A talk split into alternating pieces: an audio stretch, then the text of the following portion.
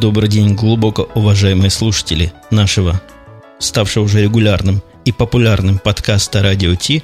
Мы с радостью приветствуем вас в очередном и, если я не ошибаюсь, втором выпуске нашего знатного шоу. Второй выпуск строго потому, что считали мы, конечно, с нуля, как всякий порядочный гик. Как всякий правильный программист, я бы даже сказал. Но на самом деле не все бывают правильные, потому что э, в некоторых языках массивы начинаются с единицы, и вообще исчисление начинается с единицы. Если вспоминать какой-нибудь, например, э, Visual Basic. Или еще хуже какой-нибудь Visual Pascal. Вот, да, он Delphi называется, Delphi. Del. Delphi. Здесь его называют ласково Delphi. Delphi. Delphi. Так вот этот Delphi, кстати, кстати говоря, Delphi, несмотря на его дикую распространенность на территории постсоветского пространства, здесь это совершеннейшая экзотика – и за всю свою карьеру я видел одного живого программиста на Delphi, который судорожно и безуспешно искал работу. Э, ты знаешь, на самом деле эта компания Borland довольно странная компания сама по себе.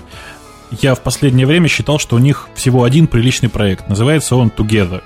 Это такой, как бы сказать, э, source, source code analytic tool. И как это, как это странно не, не прозвучит, не так давно компания Borland закрыла то самое представительство в России, которое, в которое изготавливало этот самый Тугеза. Знаю я это по очень смешной причине. Большую часть этих специалистов мы взяли работать к себе, и теперь они работают с компанией Яндекс. А кроме того, я слышал, что они вообще закрыли или собирались закрыть, или ищут покупателя на все свое направление компайлеров своих и всяких э, средств быстрой разработки.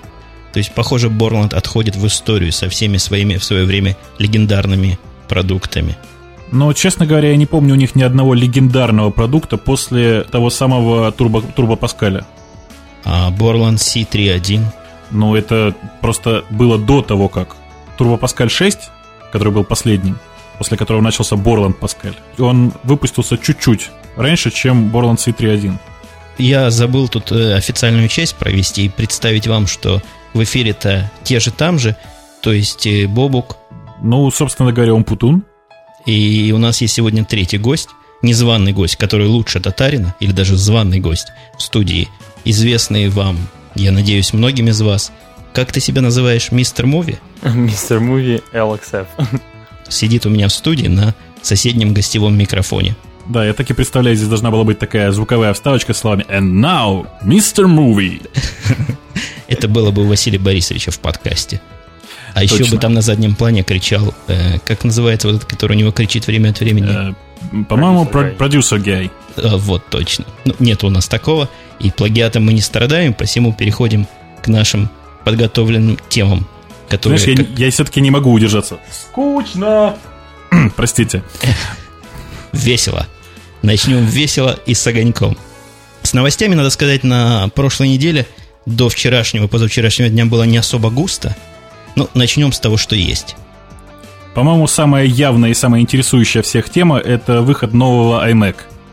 Тема явно интересует, и даже интересует не технического нашего гостя, который пока молчит как рыба об лед, но, может быть, скажет что-нибудь знатное и заметное. Как тебе новый iMac, Алекс? А, новый iMac меня очень впечатлил, впечатлил до той степени, что я даже приобрел себе вчера буквально один из них. Пока еще не тестировал, потому что он придет ко мне через пару недель но впечатляет и цена, и, конечно же, параметры. А не секрет, если почем ты его взял? 1500 с налогом 1600 получилось. 2.16 Intel Core Duo, второй, то есть 64-битный процессор, 1 гигабайт оперативной памяти, 250 гигабайт жесткий диск и, в общем-то, wireless и все прочие приятные вещи. Ну, тут честно, честно сказать, у меня такое ощущение, что это несколько дешевле, чем те десктопы, которые предлагает Dell и Hewlett Packard. Если покупать по американским ценам, конечно. Ну, конечно, да. А в чем вы, уважаемые коллеги, не знаете, в чем состоит вот этот прикол, что именно дистрибьюторы Apple берут таких диких денег за свои услуги? У них что, особые привилегии. Это просто... Вот, ты имеешь в виду в России, да? Ну Я да. правильно понимаю? Но многие пишут, что все наши рассказы о том, что Apple дешев, на Россию абсолютно не распространяются. Я так понимаю, вот этот Apple AMC, или как он называется, вот эта фирма, да, она да, виновата AMC. в этом. Не то чтобы она виновата, строго говоря, да, просто существует некоторый конгломерат фирм, которые в России э, продают продукцию компании Apple. Так получается, что большая часть этих компаний, они достаточно небольшие, закупают то, что сюда привозят небольшими партиями, э, это не касается iPod, конечно. Так вот, э, закупают небольшими партиями, и получается так, что наценка достаточно велика, потому что нужно продать, продать достаточно неспешно, получив максимальную прибыль. Получив максимальную прибыль означает, ну, накрутив как можно больше. Понятно. Ну, вернемся к iMac. Действительно, характеристики iMac впечатляют.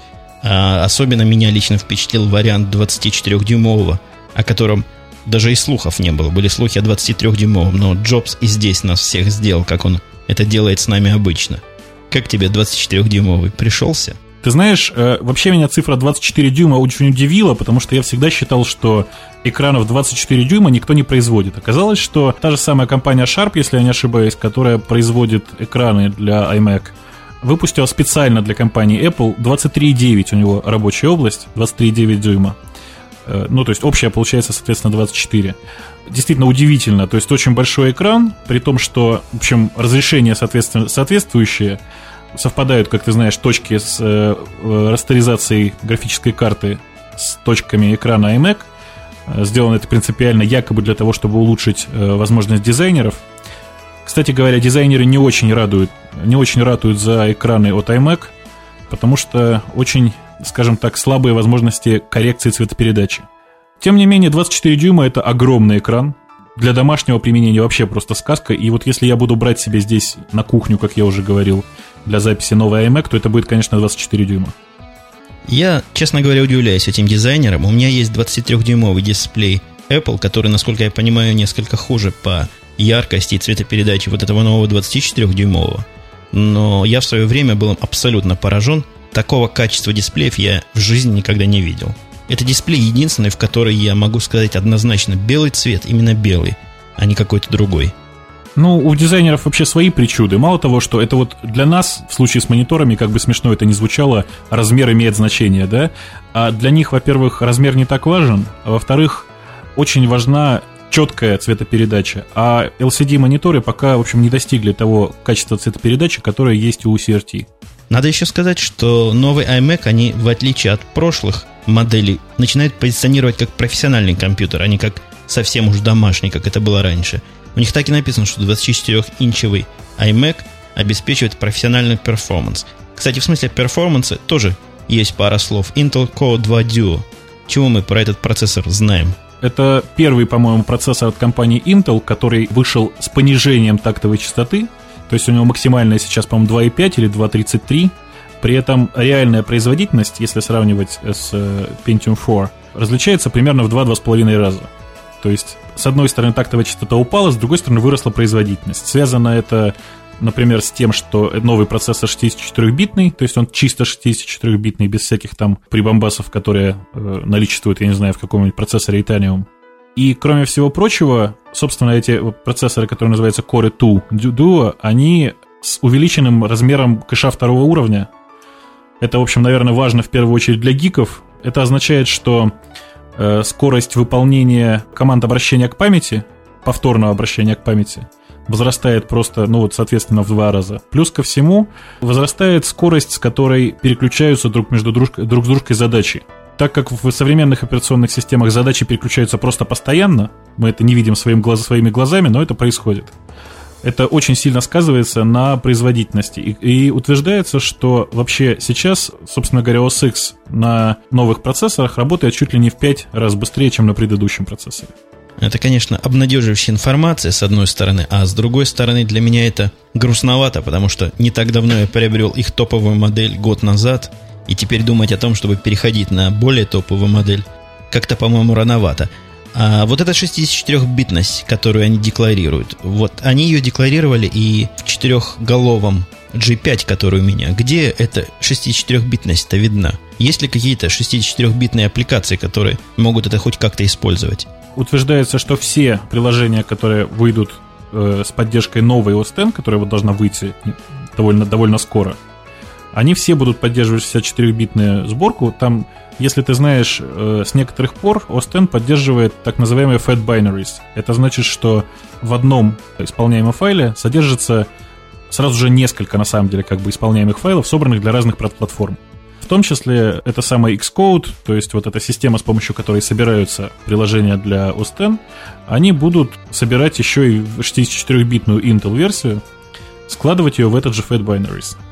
Знаешь, я немножко хочу разбавить. Я тут обратил внимание, с одной стороны, вот насколько эта страничка apple.com slash iMac, насколько она предназначена для гиков, потому что буквально в первых же строчках начинаются какие-то страшные цифры, 64 бита, гигагерцы, что-то там еще, level 2 cache, с одной стороны, да, а с другой стороны мы опускаемся ниже и читаем уже вещи, которые на, нацелены на обычных людей. Что-то насчет It's a Wonderful Life.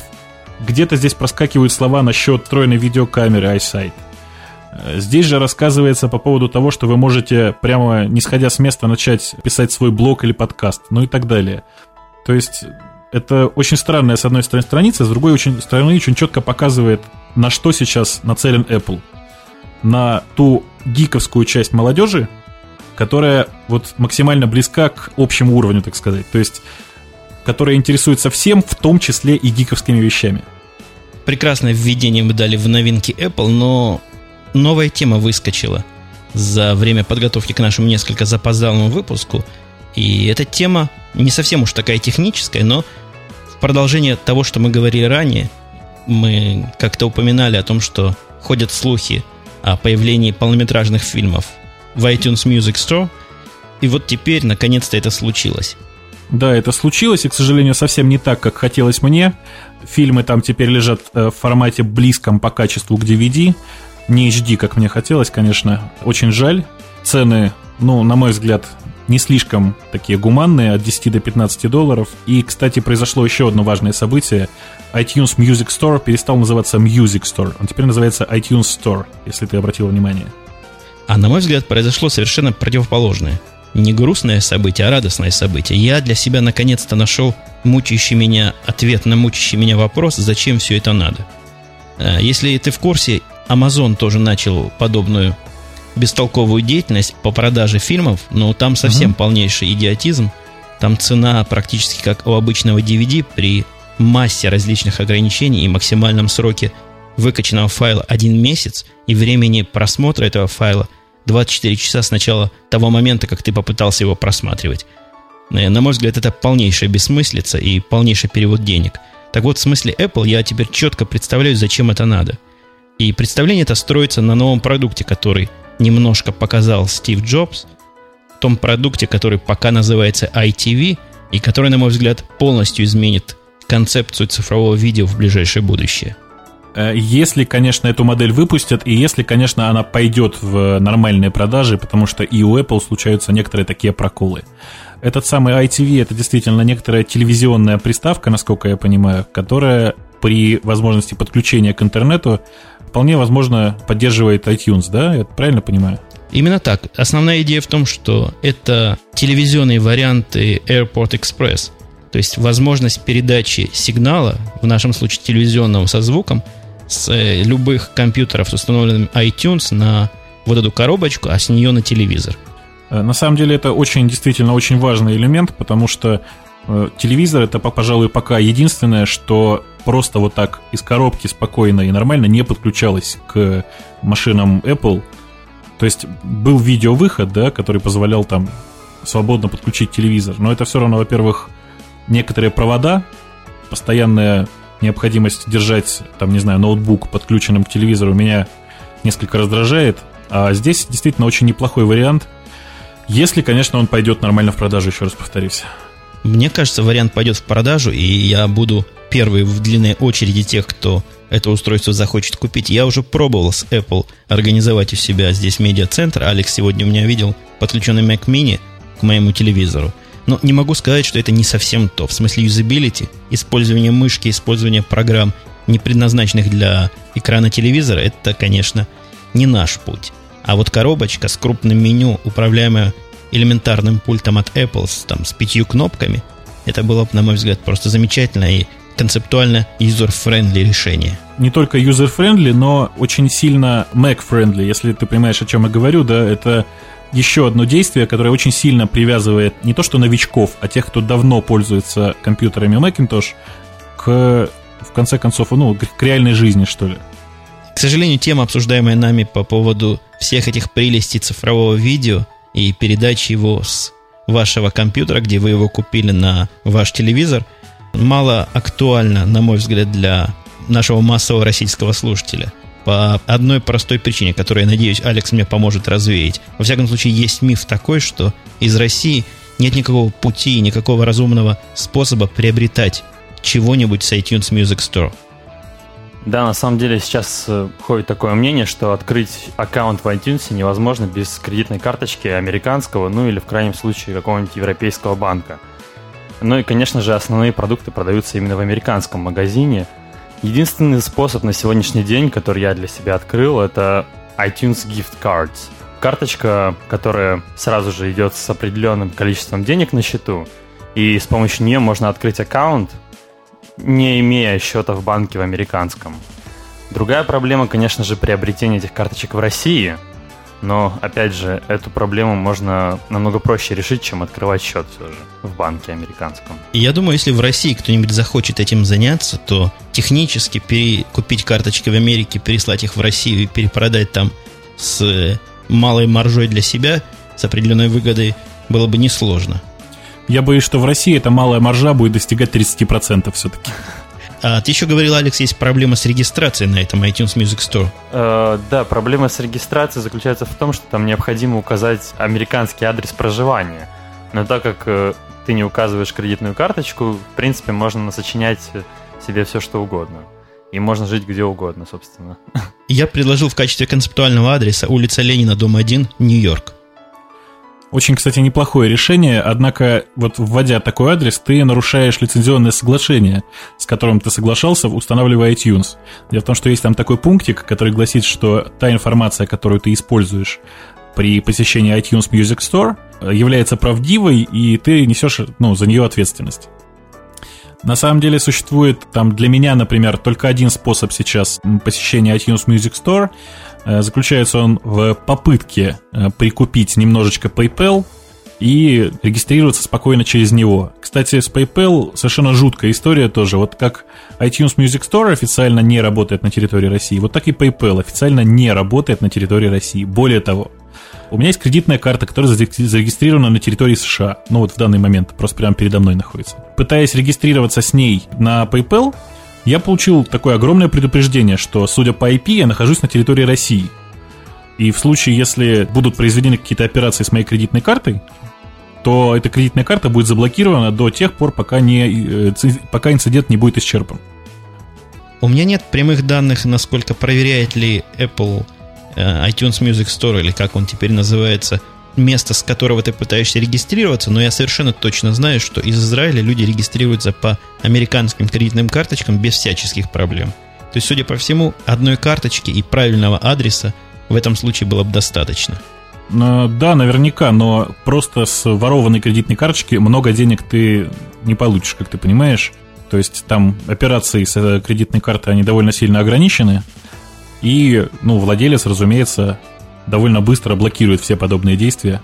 Это нас плавно переводит на следующую тему, косвенно связанную со всеми этими историями, кредитными карточками, честными покупками, нечестными лицензиями и так далее. Тема звучит, как депутаты вступились за allofmp3.com. Э, если кто не знает, allofmp3.com это один из крупнейших производителей, э, продавцов, простите, музыки в мире. Кстати, эта оговорка очень э, характерна для многих вообще людей, которые разговаривают о продаже музыки, потому что обычно мы говорим о производителе музыки и о продавце музыки. В данном случае OLFMP3.com отличается от остальных сервисов тем, что, являясь продавцом музыки, она никоим образом не связана с производителем. То есть большая часть музыки, продаваемой в магазине lfmp3.com, является с точки зрения международного законодательства нелегальной там выкачанный из peer-to-peer сетей, списанный с CD-ромов и просто продающийся за довольно низкую цену. Э, однако, кстати, там есть теперь и официальные композиции, то есть закупленные, зарегистрированные, за которые отчисления уходят, я не знаю, в Sony Music BMG или там подобные компании.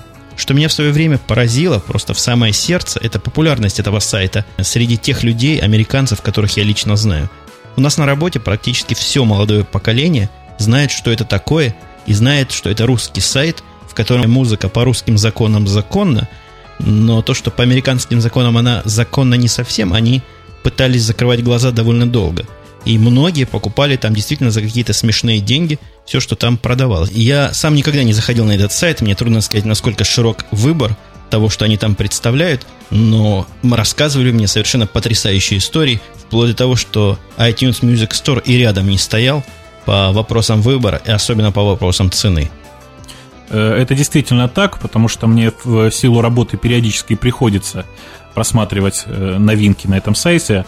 Дело в том, что сайт LFMP3 вообще участвует в проекте под названием Music Яндекс.ру, легальность этого проекта на самом деле до сих пор является под вопросом. Мы организовали такой, такой поиск по музыкальным магазинам, да, по магазинам, в которых продают музыку. Большая часть этих магазинов предоставляет нам информацию, в том числе и lfmp3.com. Это на самом деле один из самых крупнее, крупных магазинов в интернете вообще. Он действительно по количеству продукции намного больше, чем iTunes Music Store, и разница в цене примерно ну, около 10 раз, потому что цена за композицию – на LFMP3 может быть, например, 10 центов, а на iTunes эта же композиция может там 99 центов быть. Но суть скандала вокруг этого All of MP3, насколько я понимаю, это то, что Международная Федерация Звукозаписи, на мой взгляд, совершенно резонно обвинила этот сайт в пиратстве. И, насколько я понимаю, результатов каких-то они добились своими обвинениями. Э, очень сложный вопрос, я вам сейчас чуть-чуть поподробнее расскажу. Э, действительно, Международная Федерация Звукозаписи пришла в, там, скажем, на территорию России с очень странными всевозможными идеями, э, например, просто закрыть сайт без всякого обвинения, да, и так далее. Так у них работать не получилось, тогда они начали натравливать, скажем так, мейджеров, то есть основных производи... производителей именно музыки, основных таких как э, Sony BMG, на, собственно, на сайт lfm3.com, э, называя их, понятно, обычными пиратами. Э, ничего удивительного в этом нет с точки зрения международного законодательства, это действительно пиратство. Однако на территории России сайт lfmp3.com работал по лицензии ROMS. Это такая странная организация, которая предоставляет э, лицензию на продажу mp3 файлов по той же цене, которую необходимо заплатить для радиовещания этого mp3 файла. На самом деле э, обозначает это, что средняя стоимость mp3 файла для продавца будет сводиться примерно, я уже не помню, по-моему, около 10 сотых, ну то есть 1 десятой цента. Да, надо, надо сказать, что с 1 сентября закон о, собственно говоря, распространении музыкальной подобной продукции немножко изменился. В нем предусматривается, что в интернете таким образом расп распространять музыку и mp3 эм файлы нельзя. Однако, я так понимаю, что юристы LFMP3 эм уже нашли своеобразную лазейку, которая позволяет им и в данной ситуации оставляться, оставаться совершенно легальными на территории России. Насколько я понимаю, заголовок нашей новости был вызван тем, что один из депутатов Государственной Думы, член фракции ЛДПР, небезызвестный, вступился за этот сайт перед мировым сообществом и заявил, что э, назвал заявление с Международной Федерацией продолжением войны Запада против России. Они проспали MP3 эм рынок, он сказал, а теперь хотят захватить наш. Любопытная точка зрения. Это очень интересная идея вообще сама по себе. То есть это, я насколько помню, это Сергей Иванов. Честно говоря, у меня этой статьи сейчас перед глазами нет, и сложно сказать, что там было. Да, это, это действительно был Сергей Иванов. Я не знаю, насколько это одиозная личность в ЛДПР. Там, по-моему, у них все достаточно резкие. Но это, по-моему, прозвучало рисковато. Ну, я, честно говоря, далек от политики как таковой, но, по-моему, это тоже один из тех людей, про которых складывается впечатление, что цирк уехал, а клоуны остались. Сначала говорит, а потом думает. Да, примерно так. На самом деле там, по-моему, главный аргумент был в том, что э, на территории России ни у кого нет таких денег, чтобы покупать э, какую-нибудь композицию за 90 центов. Для России это якобы слишком дорого. Это звучит, в общем-то, довольно резонно, но я не вижу, каким образом это связывается с тем, что это то, что невозможно купить, теперь положено украсть. Ну, это действительно так. Никто же, в общем, не возмущается, что там, я не знаю, цены на автомобили американского производства в России ничуть не ниже, чем в тех же Штатах.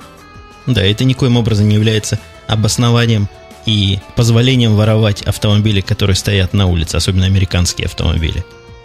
Ну, перейдем, что-то мы все больше и больше в сторону Apple и в сторону музыки и в сторону такого ушли. Вернемся немножко к нашему заклятому другу, к моему заклятому другу фирме Microsoft.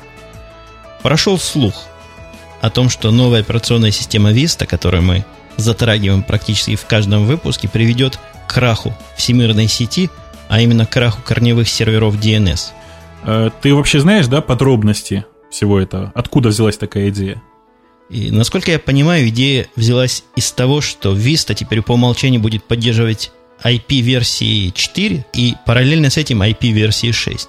В результате чего перевод имен в адреса будет выполняться в два удара в каждой сети, и теоретически это должно увеличить количество обращений к DNS-серверам вдвое. Э, на самом деле не столько теоретически, но скорее, я думаю, практически вдвое, потому что предполагается, что IPv6 будет э, установлено по умолчанию. В силу, э, скажем так, сложности разрешения имен между IPv4 и IPv6, первый будет спрашиваться, собственно говоря, доменное имя в, по протоколу IPv6. После этого оно будет не находиться, что разумеется, потому что большая часть сети все еще работает в IPv4. И после этого только будет спрашиваться э, доменное имя в пространстве адресов IPv4. На самом деле, глобально, глобально пока никакой надобности в этом нет, и больше того, нельзя сказать, что софт, который реализует поддержку IPv6, сейчас работает достаточно хорошо. То есть есть некоторые нарекания, есть некоторые проблемы, в частности, связанные с тем, что большая часть старых маршрутизаторов производства компании Cisco не, совершенно не поддерживают IPv6, требуется установка дополнительных пакетов, то, в общем, снижает производительность, собственно говоря, этого аппарата. Ну, вообще, Microsoft со своей стороны, естественно, утверждает, что все это полнейшая ерунда, и делают два заявления о том, что оптимизация этих запросов уже произведена в Висте. Во-первых, они утверждают, что будет запрашиваться IPv6 только в том случае, если находится соединение IPv6, если клиент находится в сети IPv6. Мне кажется, это довольно туманное утверждение, и, насколько я понимаю, технически они все-таки будут производить эти запросы и для IPv6. А, я, насколько понимаю, технически как раз, да, все дело в том, что сначала будет отправляться запрос IPv6, и только после этого IPv4. Может быть, может быть, к релизу они успеют что-то исправить, благо, что релиз, в общем, еще даже дата его не назначена, довольно сложно там предсказать, когда это будет. А, количество ошибок в Висте, в общем, с каждым днем, по-моему, пока только увеличивается.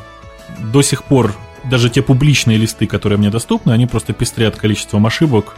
Очень тяжело там представить себе, что вот это вот все в таком виде, как сейчас, когда-то окажется в продакшене и в нормальной продаже.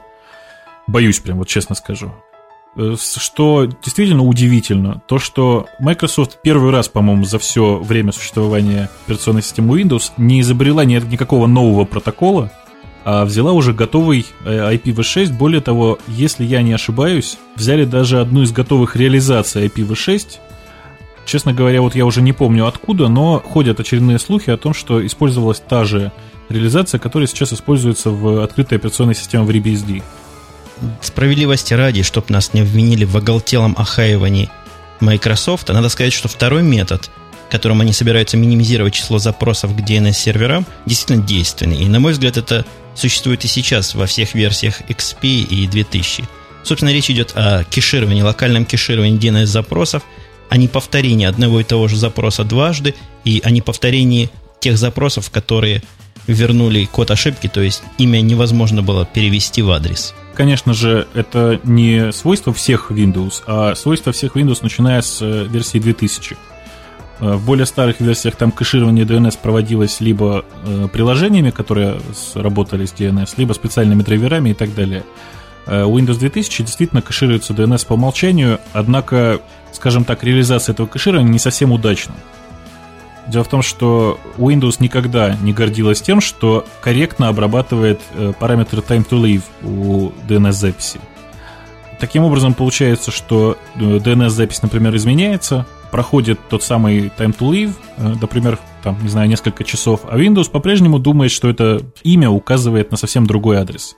Я предлагаю разбавить наши глубоко технические и довольно хакерские темы или гиковские темы чем-нибудь веселым, чтобы нельзя было воскликнуть в конце нашего выпуска скучно. А именно тема, которую, по-моему, была освещена на Хабре, звучала как организованные группировки захватили власть на сайте DIG. Ну, видимо, все-таки в оригинале она пришла с сайта DIG, эта тема. Э, на самом деле эта тема пришла не с сайта Dig, как раз на сайте Dig эта тема не появилась в топе, и это явилось очередным доказательством того, что организованные группировки действительно захватили власть на сайте Dig. Для меня лично загадка и непонятность, наверное, психологическая. Зачем людям все это надо? Какой смысл захватывать власть на том или ином сайте? Насколько я знаю, на Хабре тоже были подобные инциденты. Зачем это надо людям? Это, это что, детство играет в одном месте? С одной стороны, это может быть и детство, с другой стороны, это спорт. Очень, кстати, увлекательный спорт, потому что на Хабре я с удовольствием принял в этом участие. Такой коллективный спорт, э, который позволяет, я не знаю, доказать собственное превосходство э, по количеству друзей живых, да, ну, то есть не онлайновых, а тех, кто тебя поддерживает всегда. По количеству там, уверенности в себе. Я, например, для того, чтобы на Хабре у нас действительно была такая ситуация на Хабре, пришлось немножечко поработать головой и написать небольшой скрипт, который голосует за нужных мне людей. Ну, потому что руками это было бы очень долго. А результатом, на самом деле, явилось то, что власть на Хабре мы немножко восстановили, а вот группировки на Диге, к сожалению, с этим не справляются. Есть там одна такая хитрость. Дело в том, что на Dig не так давно ввели понятие френдов, которое и на Russian Podcasting, в общем, съело многим мозги, которое совершенно непонятно, как работает на там, Russian Podcasting, например, потому что, ну, непонятно, в чем его цель. На Dig же то, чей ты френд и с кем ты взаимодействуешь, влияло на вес твоего голоса.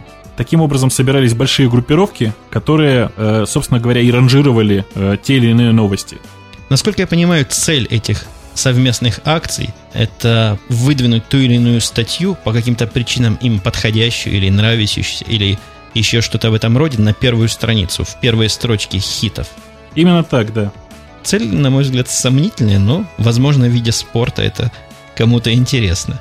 Я не знаю, там вот действительно, можно ли назвать это спортом, но это примерно то, вот, чем занимаются подростки. То есть мелкое хулиганство в коллективном виде с целью доказать самому себе и окружающим, насколько ты силен, там, насколько ты крут, насколько ты смел. Ну, я думаю, этой, этими оптимистическими рассуждениями и этой не самой скучной новостью мы можем завершить наш изрядно затянувшийся выпуск, попрощаться с вами до следующего, который будет, когда будет. Э, ну, я не знаю, я думаю, что через неделю.